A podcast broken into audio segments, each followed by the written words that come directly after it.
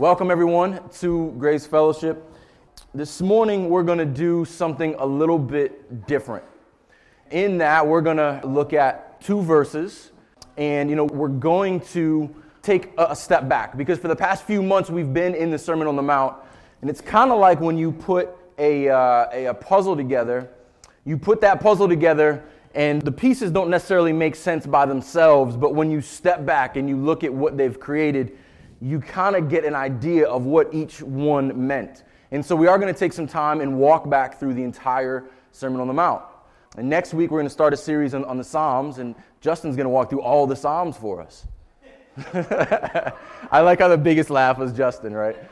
So I got good news and bad, bad news for you. The good news is no, Justin's not going to walk through all the, the, uh, the, the Psalms. The other good news is I am going to walk through the entire Sermon on the Mount this morning. And so there is no bad news. and so this will kind of be your crash course in the Sermon on the Mount, the Cliff Notes version, Sermon on the Mount for dummies, if you will. No insult intended. Not doesn't have to do with the audience. But if you missed a week or you're having a hard time putting together what Jesus is doing in the Sermon on the Mount, we're going to cover that in its entirety this morning. And so we're going to move kind of quickly. We're just going to hit high notes but first, I want you to turn to the end of the Sermon on the Mount in chapter 7.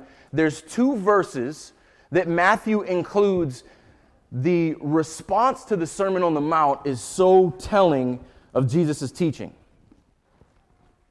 Matthew 7, verse 28 and 29.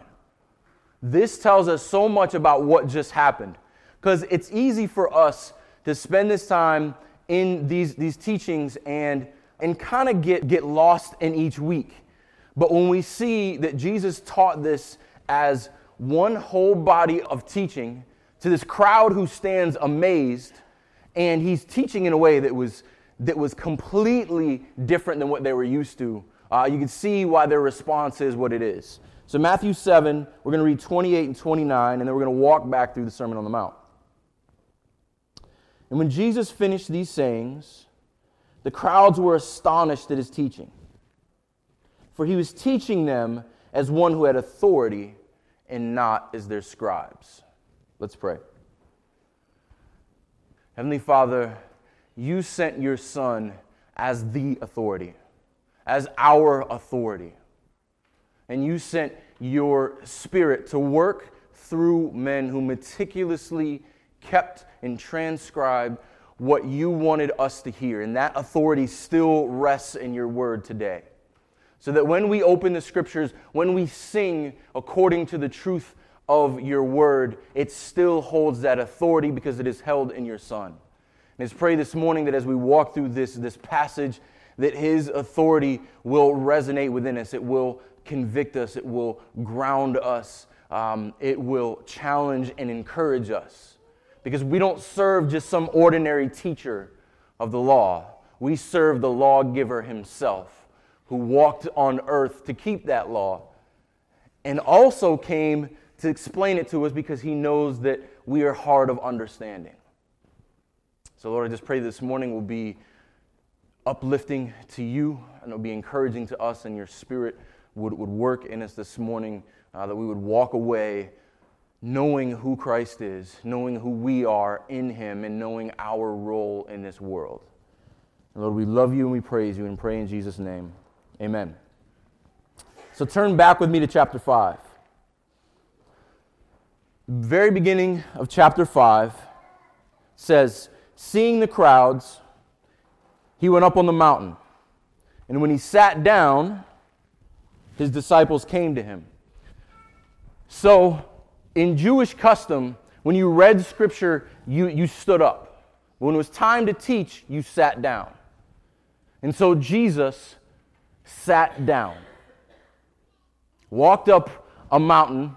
Augustine says this is not by accident. I mean, this is, this is, this is calling on Moses here because the law that the Jews were supposed to live by was given to them on a mountain. Jesus walks up on a mountain and sits down. And he talks to who? His disciples. Those closest to him followed him. But there were still throngs of, of crowds behind him. And the disciples listened as he began to teach. And the crowds listened as well. No amplification here, no speakers. You probably could have heard a pin drop because Jesus, this guy who's saying things we've never heard and doing things we've, we've never seen, is now going to explain it all to us.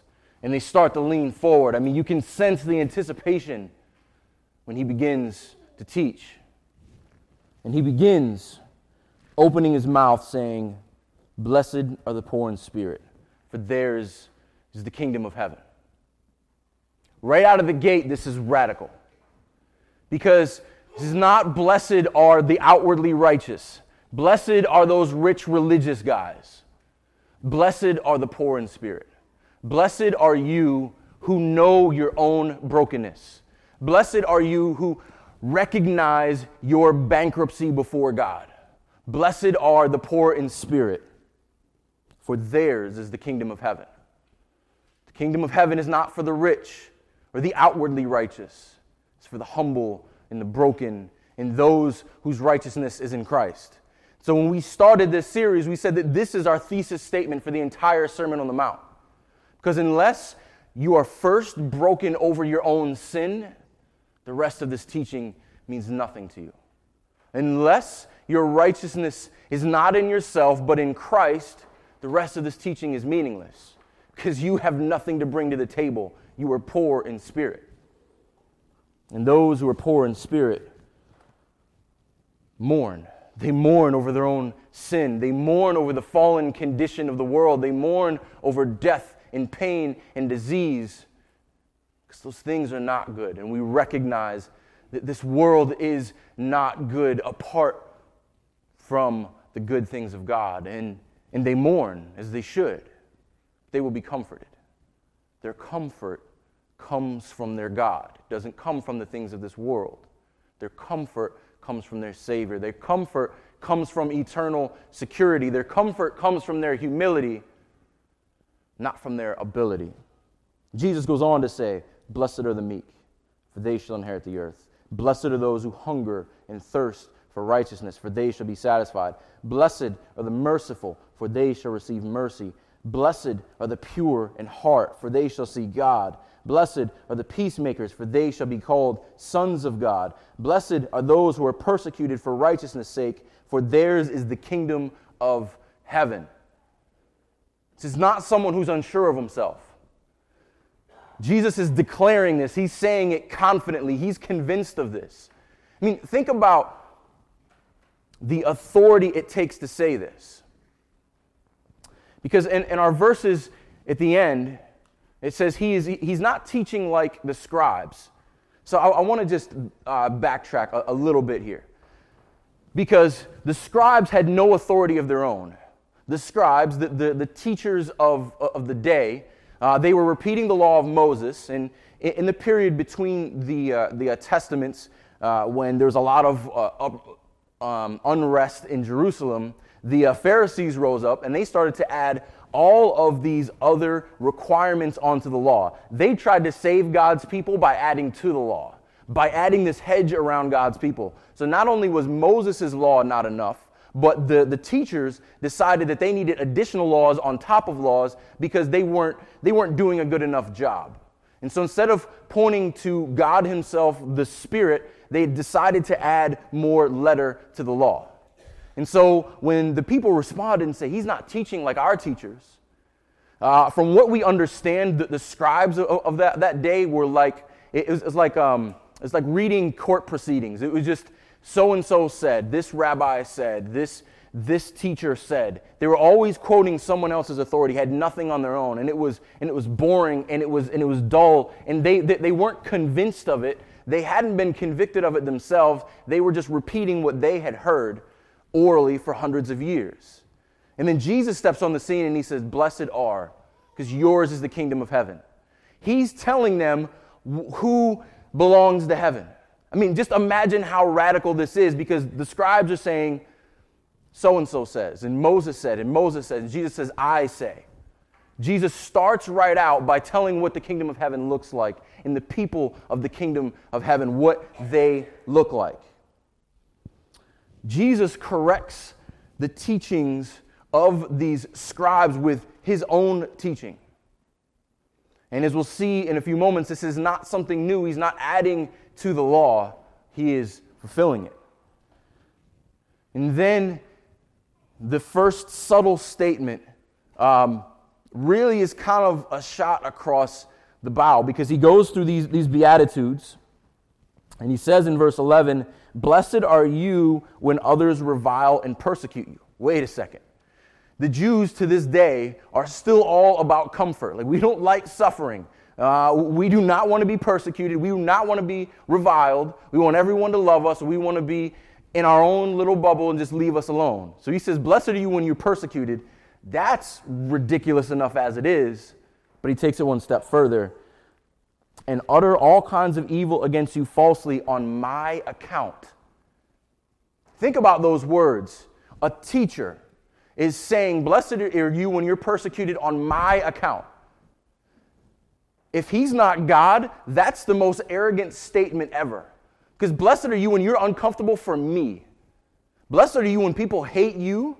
And one day, and he'll tell his disciples, they're going to hate you because they hated me. But Jesus starts out the Sermon on the Mount here.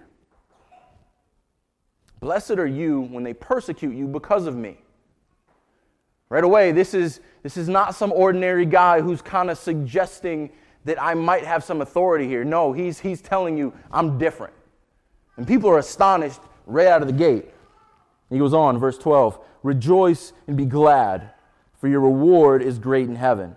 For so they persecuted the prophets who were before you. So when he finishes this first section, he tells them to rejoice. Why? Because your comfort is not here on earth, your reward is in heaven. And this is going to be a constant theme throughout here. So as we walk through the rest of the, of the Sermon on the Mount, and it's going to be at this pace, so take notes. If you have questions afterward, please let me know. Um, but I want you to see a couple things as we walk through. Think about the crowd. Think about the people who are hearing this for the first time.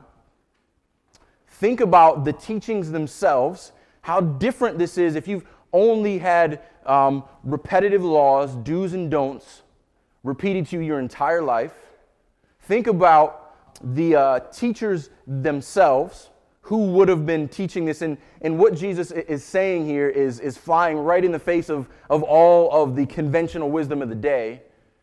But think most importantly about the authority. We're going to focus on the, on the, the statements that Jesus uses to proclaim his own authority here.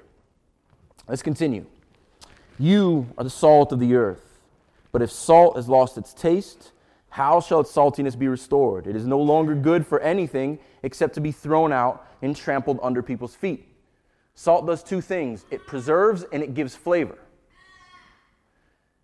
And salt does not have any inherent powers of its own in this context. Jesus is saying, I'm giving you your saltiness. Because of me, I'm going to put you in the world to preserve the world. I'm going to put you in the world to give it flavor. I'm going to put you in the world so that it doesn't die. You are my preserving agents in the world. And it's a similar concept with, with light. You are the light of the world. A city set on a hill cannot be hidden, nor do people light a lamp and put it under a basket, but on a stand and it gives light to all in the house. In the same way, let your light shine before others so that, most importantly, so that they may see your good works and give glory to your Father who is in heaven. The light of the world came into the world, John tells us in John 1 1. We're not the light, we're not the original source, but with Christ in us, we become his light. And as he came to shine light in the darkness, his light was given to us to shine light in the darkness so that people may see us the way we glimmer and shine, not to praise us, but to praise our Father in heaven, that our good works would glorify God. None of these good works mean anything unless it's for God's glory. Because if it's for our glory, it's a different sermon. There are plenty of churches with plenty of seats who are telling you that your glory is your glory. This is not Jesus' sermon. Jesus came to give his Father glory. He came so that we could give his Father glory, our Father glory. This is radical. This is not look at me, this is look at my God. Verse 17 Do not think that I have come to abolish the law of the prophets. I have not come to abolish them, but to fulfill them. This is the lawgiver himself saying that I came not to abolish, not to destroy, but to fulfill. I'm the perfect lawgiver. Because I am so perfect, I will fulfill this law perfectly for me so that I can become the perfect sacrifice, and for you so that you don't have to. And this law is not void if it isn't met. It still stands, he tells us in verse 18. For truly I say to you, until heaven and earth pass away, not an iota, not a dot will pass from the law until it is all accomplished. Before Jesus died on the cross, what did he say? It is finished. The law was accomplished. The law was fulfilled perfectly when he fulfilled it on the cross. Then and only then is it accomplished. Therefore, whoever relaxes one of the least of these commandments and teaches others to do the same will be called least in the kingdom of heaven. But whoever does them and teaches them will be called great in the kingdom of heaven. This is also going to be a theme. Who are great in the kingdom of heaven? Who belongs in the kingdom of heaven? Those who keep my words and do them. Those who keep these laws and do them. They belong to the kingdom of heaven because these things are good. For I tell you, unless your righteousness exceeds that of the scribes and the Pharisees, you will never enter the kingdom of heaven. This is going to blow people's minds because you're saying these religious guys here who pray in the middle of the street, who scream out to God and stop traffic so you can see how holy they are, I have to be more holy than them? Yes, you do. And you can hear Jesus' disciples, then who can be saved? You're either saved by your righteousness, have fun with, have fun with that, or you're saved by his righteousness. The lawgiver himself is coming to correct these teachers of the law who are adding extra burdens onto people. The misunderstandings and the misapplications of the law. I mean, this is groundbreaking. And not only is he saying that, but you have to be more righteous than them. Thankfully, my righteousness is sufficient for you. You can either live by the law's standards on your own or take on my righteousness and exceed the law. That is good news, brothers and sisters. Verse 21 You have heard that it was said of those of old, You shall not murder, but whoever murders will be liable to judgment. But I say to you, Here's the first string of authority. You have heard it said, but I say. Saying those guys what they've told you is correct on face value. What they told you is correct by the letter. You have heard it said of those of old. The scribes, they're repeating what they, they heard. The scribes are repeating someone else's authority, who's repeating someone else's authority, who's repeating what Moses told them, who's repeating what God Himself told them. Moses. Jesus is saying, I am the Word. I am the living Word. I spoke to Moses on the mountain. You've heard it said, but I say. This is the first of an amazing declaration. But I say to you that everyone who is angry with his brother will be liable to judgment. Whoever insults his brother will be liable to the council. Whoever says you fool will be liable to the, high, to the hell of fire. So if you are offering your gift at the altar, and there remember that your brother has something against you, leave your gift there before the altar and go. First, be reconciled to your brother, and then come and offer your gift. Come to terms quickly with your accuser while you are going to him to court, lest your accuser hand you over to the judge, and the judge to the guard, and you be put in prison. Truly I say to you, you will never get out until you have paid the last penny. This is a mouthful. Jesus is talking about anger. Jesus is looking at the heart. Again, he says, You've heard the letter, but let me give you the spirit. If you're angry with someone, you've already committed murder in your heart. What does he say here in verse 24? First, be reconciled to your brother. The creator of heaven and earth, who is reconciling all things to himself, has given us the ministry of reconciliation.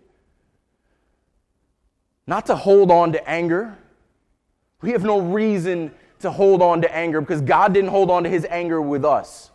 He reconciled us to himself so that we can be reconcilers. Any of these prohibitions in here do not talk about what the responsibility of the other person is, which is probably the most frustrating part about all this. It never says, make sure that they apologize first.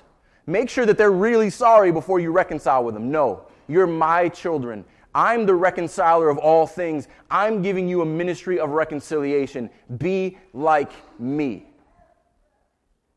Because if anyone had the right to be angry with those who hated him, angry with those who falsely accused him, angry with those who beat and killed him, it was Christ. He did this. He prayed for those who persecuted him. He loved those who were shouting for his death. He goes on.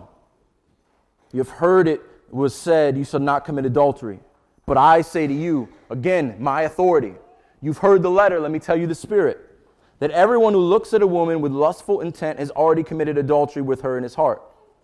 If your right eye causes you to sin, tear it out and throw it away. For it is better to lose one of your members than that your whole body be thrown into hell. And if your right hand causes you to sin, cut it off, throw it away. For it is better that you lose one of your members than that your whole body goes into hell. We can trust Jesus on this. He's got a little bit of a bigger perspective than, than we do. And what he's telling us here is it is so easy to get caught up in the things of our day to day life lust. I want to be pleased right now. Jesus is telling you, no, I'm offering you eternal riches. It is better to lose your eye, your hand, your, your, your foot on earth and to be whole in heaven. It is better to see things the way I see them because I am outside of time and I know from eternity the plans that I have for you. I know the place that I prepare for you. Are you really going to grovel around in the mud seeking temporary pleasures? Stealing, lusting? Cut your eye out, cut your hand off. You kidding me? They do that in some countries. It won't change your heart, but it'll probably change your behavior. Jesus is looking at the heart here. Put these things away from you. Whatever causes you to stumble, whatever causes you or your brother to stumble, get rid of it at all costs. It was also said, Whoever divorces his wife, let him give her a certificate of divorce. But I say to you that everyone who divorces his wife, except on the ground of sexual immorality, makes her commit adultery. And whoever marries a divorced woman commits adultery. Again, each one of these was a separate sermon. We can't spend the time we need to on these. But marriage, created by, created by God. We just spent the last couple weeks on Wednesday night looking at this. That this is pre fall. This is a good thing that man and woman come together to honor God in their marriage, to complement each other well. And in their day, like our day, marriage was abused.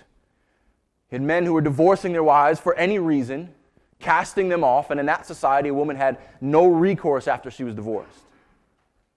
You know, in our culture, we have this phrase called irreconcilable differences, which I want to just get on a tangent for for a, a minute. If you think about this, right?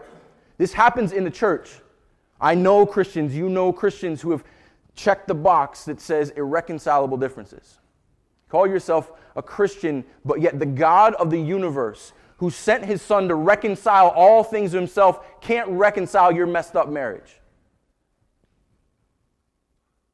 Christ is reconciling all things to himself. If he can raise you from the dead, he can change your sinning husband, he can change your sinning wife. Sexual immorality drives this wedge within a marriage. And even then, there's a call to reconciliation. But if you must, Jesus tells them Divorce only exists because of your sinful hearts. This is the only thing that I will accept because you have broken that bond. You have sinned against your own flesh. He continues, verse 33 Again, you have heard that it was said of those of old, You shall not swear falsely, but perform task, excuse me, but shall perform to the Lord which you have sworn. This is the key to all of this. You shall not swear falsely, but perform to the Lord. We don't need to say, I swear to tell the truth, the whole truth, and nothing but the truth. Because God is watching us. We speak unto the Lord. We have a handshake. We agree to do something unto the Lord because we are people of integrity, because our God is, can be trusted, so we should be trusted. We should do all things unto the Lord. Jesus says, But I say to you, do not take an oath at all, either by heaven, for it is the throne of God, or by earth, for it is his footstool, or by Jerusalem, for it is the city of the great king. And do not take an oath by your head, for you cannot make one hair white or black. Let what you say be simply yes or no. Anything more comes from the evil one. Let's be people of simple integrity. Yes and no. He goes on. You have heard it was said, an eye for an eye and a tooth for a tooth. But I say to you, do not resist the one who is evil. But if anyone slaps you on the right cheek, turn the other to him also. If anyone would sue you and take your tunic, let him have your cloaks as well. If anyone forces you to go a mile, go with him two miles. Give to the one who begs from you, and do not refuse the one who would borrow from you. Again, there's so much here. If you want to hear these messages, they, they are on, on the website if you want to go back and listen to as we spend more, more time here. What, what is Jesus saying here? We are not to be governed by pride and, and vengeance and try to justify ourselves all the time.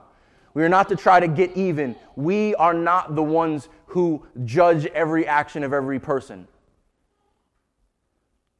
By the way, Jesus did all these things. Jesus was taken miles with his own cross. Jesus was slapped and bruised, and he turned the other cheek.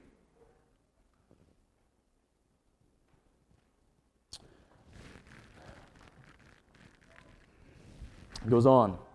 You've heard that it was said, You shall love your neighbor and hate your enemy. But I say to you, love your enemies, pray for those who persecute you, so that you may be sons of your Father who is in heaven. For he makes the sun rise on the evil and the good, he sends the rain on the just and the unjust. For if you love those who love you, what reward do you have? Do not even tax collectors do the same? And if you greet only your brothers, what more are you doing than others? Do not even the Gentiles do the same? You therefore must be perfect as your heavenly Father is perfect. Jesus is saying the standard here is not like everyone else. You're to be like me. I am perfect. The standard is perfection. And we talked about this word perfection. It means wholeness, complete, lacking nothing. To lack nothing is to be like Christ. Not to do the bare minimum, to smile and get by like the rest of the world does. But do your good works in such a way that your light shines before men and they glorify your Father who is in heaven. And then you'll be perfect. My, I came to make you pure, to make you holy, to make you blameless, to make you perfect before the Father, not to be average, not to be like the rest of the world. Now he gets into the practice, chapter 6. Beware of practicing your righteousness before other people in order to be seen by them. Jesus, many times, doesn't, doesn't have us look too far before he gives us the purpose of all this. Verse 1 Beware of practicing your righteousness before others in order to be seen by them. It's pretty straightforward. Doing good things so that others will be pleased with you and not God. He told us earlier, we are doing all things unto the Lord.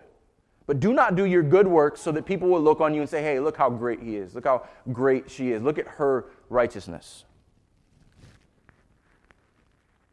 For then you will have no reward from your Father who is in heaven. That is the reward that we are to look to. Because it is Christ's kingdom and he's the one who gives out the reward. I mean, he's, he's giving us these like secret game codes. Like you, like, like you want to know where the treasures are found, I will tell you, it's not here.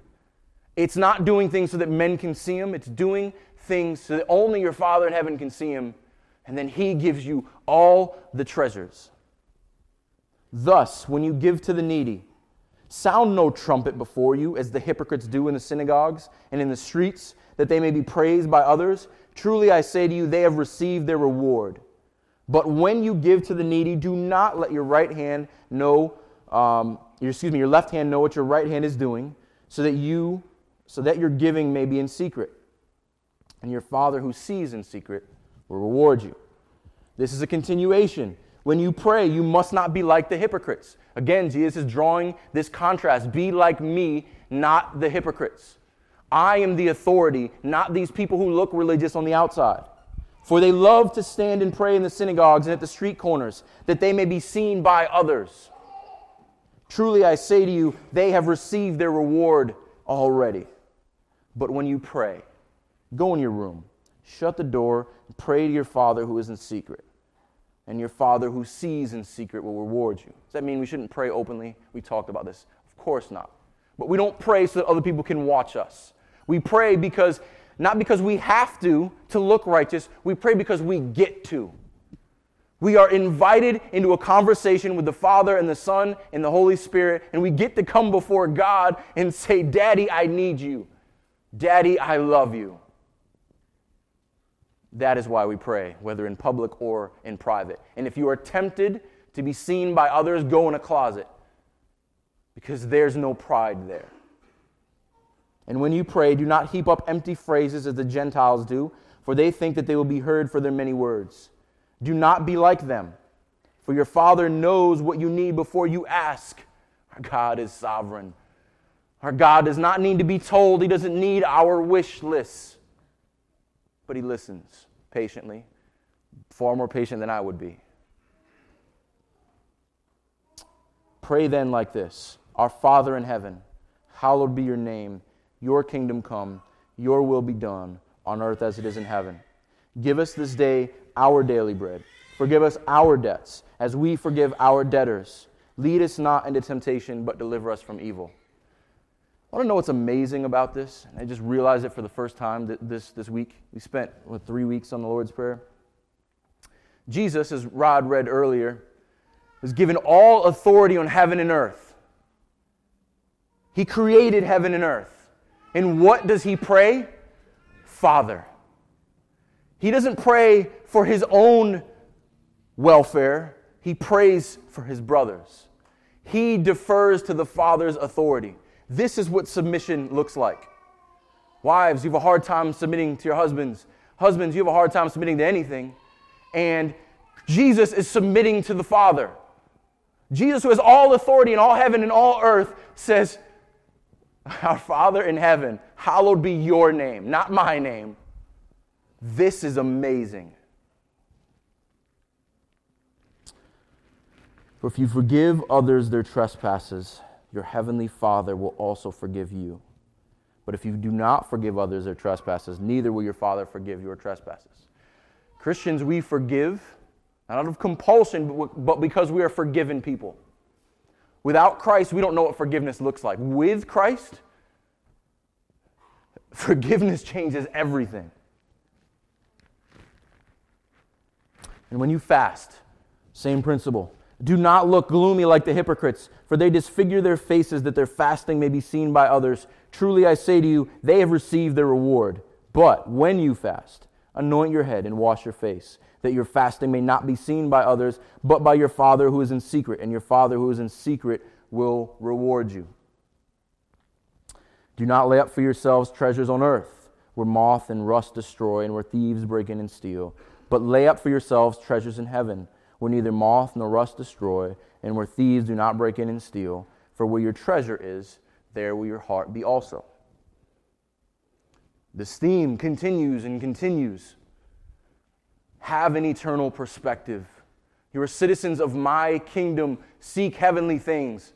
Why are you running around with earthly things? Like C.S. Lewis says, you know, when, when we come, we come to, to Christ, um, many times we're still content playing in the mud because we have no idea what a holiday at the sea looks like. We could be at the beach in the sun enjoying God's glory, but here we are with sticks playing in the mud. We're desiring earthly things when heavenly riches are before us in order to be our focus for all things. Verse 21 is the key to this and these next several sections. For where your treasure is, there will your heart be also. Your heart follows what you desire. And so Jesus says the eye is the lamp of the body. The eye in, in Scripture talks about what we desire, what we see, what we understand, the things that you focus your eye on, the things that your eye delights in will transform your heart and vice versa. If your heart is, is wicked, your eye will turn to wicked things. If your heart is pure, your eye will look on things that are holy and lovely and beautiful and honoring to God. So, if your eye is healthy, your whole body will be full of light. But if your eye is bad, your whole body will be full of darkness. If then the light in you is darkness, how great is that darkness? No one can serve two masters. For either you will hate the one and love the other, or he'll be devoted to the one and despise the other. You cannot serve God and money. Again, earthly things, heavenly things. Whether it's money, whether it's power, fame, relationships, whatever it is, you can't serve God in those things. They become idols.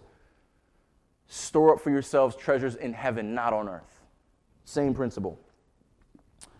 Do, therefore, I tell you, do not be anxious about your life, what you will eat or what you will drink, nor about your body, what you will put on. It is not more, excuse me, is not life more than food, the body more than clothing? Look at the birds of the air. They neither sow nor reap nor gather into barns, and yet your heavenly Father feeds them. Are you not of more value than they? And which of you, by being anxious, can add a single hour to his span of life? Some of us need to read that verse every day. And why are you anxious about clothing? Consider the lilies of the field, how they grow. They neither toil nor spin. Yet I tell you, even Solomon in all of his glory was not arrayed like one of these. But if God so clothes the grass of the field, which today is alive and tomorrow is thrown into the oven, will he not much more clothe you of little faith? Therefore, do not be anxious, saying, What shall we eat, or what shall we drink, or what shall we wear? For the Gentiles seek after these things.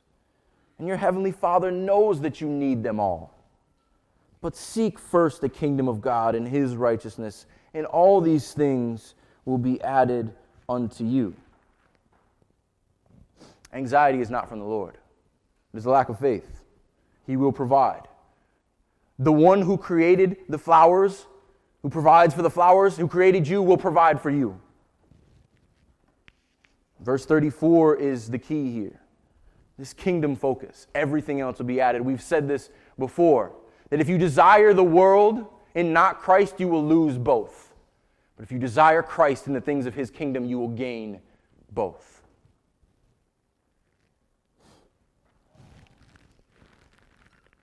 Therefore, do not be anxious about tomorrow, for tomorrow will be anxious for itself. Sufficient for the day is its own trouble. Judge not, that you not be judged, for with the judgment you pronounce, you will be judged, and with the measure you use it, it will be measured to you. Why do you seek the speck that is in your brother's eye, but do not notice the log that is in your own eye? Or how can you say to your brother, Let me take the speck out of your eye, when there is a log in your own eye? You hypocrite. First, take out the log in your own eye, and then you will see clearly to take the speck out of your brother's. We are not to pass judgment or condemnation. This is the judge of heaven and earth. The one who will judge all things is telling us, do not pass judgment. That is my job. You honor me, you love me, and love others, and let me take care of the rest. The judge is telling us this. Do not give to the dogs what is holy. Now throw your pearls before pigs unless they trample them underfoot and turn to attack you. This is the uh, first warning about discernment. Make sure that you're not wasting holy things on that which is not holy. Ask and it will be given to you. Seek and you will find. Knock and it will be open to you. For everyone who asks receives, and the one who seeks finds, and the one who knocks will be opened. Which one of you, if his son asks him for bread, will give him a stone, or if he asks for a fish, will give him a serpent? If you then, who are evil, know how to give good gifts to your children, how much more will your Father who is in heaven give good things to those who ask? Our, our Father is good. He gives every good gift, and He wants more for us than we want for ourselves. But we can't read this without reading everything that comes before it. We can't read this without being poor in spirit. We can't read this without shining our light. We can't read this without wanting to pray to the God who is, is holy. We don't just ask in and of ourselves. We ask because the rest of this is true, because we've been forgiven, because we have not been judged according to the standard which we deserved. And we come before Him in that posture, we can ask freely. We can seek the things of God, and we can knock and be given. So, whatever you wish that others would do to you, do to them, for this is the law and the prophets. When Jesus was asked, What is the greatest commandment? He responded, Love the Lord your God with all your heart, your soul, your might, and your strength. This is the greatest commandment. And the second is like it love your neighbor as yourself. On this rest all the law and the prophets. So he says here, Whatever you wish to do it, that others would do to you, you do to them, for this is the law and the prophets. Jesus is saying, Love me, and because you love me, love others and do to them how you want them to do to you, then you are keeping the law and the prophets. Because you love me, you love others, and you treat them the way you want to be treated. The sermon finishes here. Now the transition sets in because he's telling us this is not easy. Here's where all the bad stuff comes in. Enter by the narrow gate. This is a command. For the gate is wide and the way is easy that leads to destruction. This isn't discomfort, this is destruction. It's easy. The, the narrow gate is hard. What I'm telling you is hard. Jesus is not lost uh, on his own teaching, saying, This is not simple stuff. Most of the world is not going to do this and it leads them to destruction, but you, you are to enter by the narrow gate. You are to stay on the narrow way. We spent time in this. We spent time in Pilgrim's Progress looking at all of the, the, the pitfalls that come along in the Christian life. For the gate is narrow and the way is hard that leads to life, and those who find it are few. This is not for the many. This is not mass consumption theology here. This is not your best life now, though this is a tough life now and a glorious life for eternity. Beware of the false prophets who come to you in sheep's clothing, but inwardly they are ravenous wolves. You will recognize them by their fruits. Again, more prohibitions. Be careful. There are false prophets out there, ravenous wolves. And all those, all those cartoons or wily coyotes putting on those, those sheep costumes. I mean, this is that times a thousand. This is spiritual warfare. These are demons masquerading as gospel preachers. That's why when we stand up here and preach, we better be sure that we're not preaching our own authority and our own gospel. The only reason I can open this book, the only reason Justin can open this book is because it is Christ's authority and we speak his words on his authority under punishment of condemnation. Beware of false prophets. Because if you've been listening to the rest of my sermon, you will know them by their fruits. You will recognize them by their fruits. Are grapes gathered from thorn bushes or figs from thistles? So every healthy tree bears good fruit, but the diseased tree bears bad fruit. A healthy tree cannot bear bad fruit, nor can a diseased tree bear good fruit. For every tree that does not bear good fruit is cut down and thrown into the fire. Thus you will recognize them by their fruits. And we talked about this love, joy, peace, patience, kindness, goodness, gentleness, self control. The fruits of the Spirit, the outpouring work of the Spirit is outpouring from those who have been transformed by grace and who are now indwelt with the Holy Spirit. They cannot help but proclaim the one they love, the one who saved them, and not proclaim themselves like the ravenous wolves do. Because, verse 21, not everyone who says to me, Lord, Lord, will enter the kingdom of heaven, but the one who does the will of my Father who is in heaven. On that day, many will say to me, Lord, Lord. Jesus is continuing this, this teaching. These false prophets will look good on the outside, but they are dead inside. And this is the height of his authority. They're going to come to him. These people who are proclaiming to know him are going to come before Jesus and say, Look what I've done. I don't know you. They're going to say to me, They're going to say they've done these things in my name. I'm going to say, You're a liar. On that day, many will say to me, Lord, Lord, did we not prophesy in your name? cast out demons in your name, You're going do mighty works in your name. They understand the proper authority. They just don't know that authority. They recognize there's some power over here, like those, those sons of, of, of Sceva who said, I want to do what they're, what they're doing in Jesus' name over there. We don't know him. They don't, he doesn't know them. And now the judge stands up, pronounces his ruling over the court. Verse 23 And then I declare to them, I never knew you. If that's not authority, I don't know what is. Depart from me. You're sentenced, you workers of lawlessness. Continues. Everyone then, This is not a separated thought, this is a continuation. Who hears these words of mine and does them will be like a wise man who built his house on the rock. Here's the word, does them, wisdom being founded on Christ. And the rain fell, and the floods came, and the winds blew, and it beat on that house, but it did not fall because it had been founded on the rock, capital R. And everyone who hears these words of mine and does not do them will be like the foolish man who's saying, Lord, Lord, look at this house built on the sand. And the rains fell, and the floods came, and the winds blew, and it beat against the house, and it fell. And great was the fall of it. Imagine sitting at the foot of that mountain listening to these words. Like thunder coming from the mouth of God Himself, shaking everything you thought you knew breaking down the most hardened heart. Because this is condemnation to the self righteous. This is encouragement to those who are poor in spirit. And when Jesus finished these sayings, the crowds were astonished at his teaching, for he was teaching them as one who had authority and not as their scribes. Very quickly,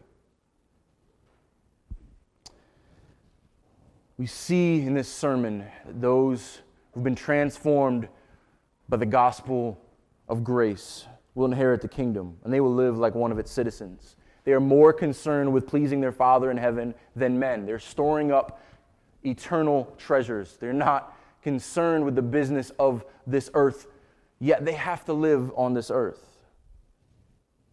Because once you are called by God, you are transformed by the blood of Christ and you're indwelt with the Holy Spirit. You are different. You may look like everyone else in the world, but you are not to be like everyone else in the world. You are to be citizens of His kingdom and walk according to the walk of His Son, so that the Father gets all the glory, all the honor, and all the praise. I have a couple questions and we're going to close. Are you just listening to the teachings? Are these good moral doctrines? Or more importantly, do you know the authority of the one who teaches them? Because this is the only teaching throughout history where the one who has the authority over it is more important than the words that he's saying. Because these are empty words without knowing the authority, knowing the one who has been given the power to speak declaratively like this. Or do we prefer the wisdom of men? We prefer to be seen in the favor of, of men? Do we prefer the things that the culture prefers? And this outward religiousness that is, is moral and upright in our own standing? Do we know the lawgiver, or are we trying to keep the law ourselves? Thus, making ourselves like the scribes, teaching things they don't know. So hopefully, this encourages us. In Christ, we are a new creation. We are citizens the new heavens and new earth, and we are new people. And without Christ, we are trying to meet an unreachable standard on our own. Just pray that you would know the one who has authority over all things. Let's pray.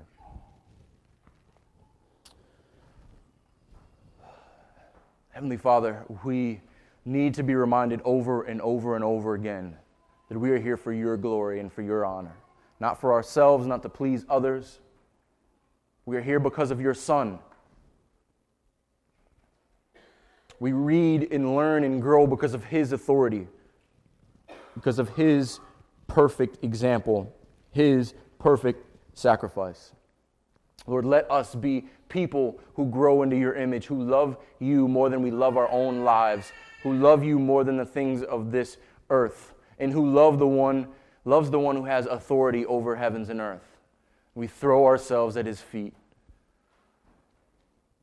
and humbly rest in the power and the majesty and the glory of the King of Kings and the Prince of Peace, the Lord of Lords, the Messiah, the Son of Man, the Son of God, Jesus, the only name under heaven in which man can be saved.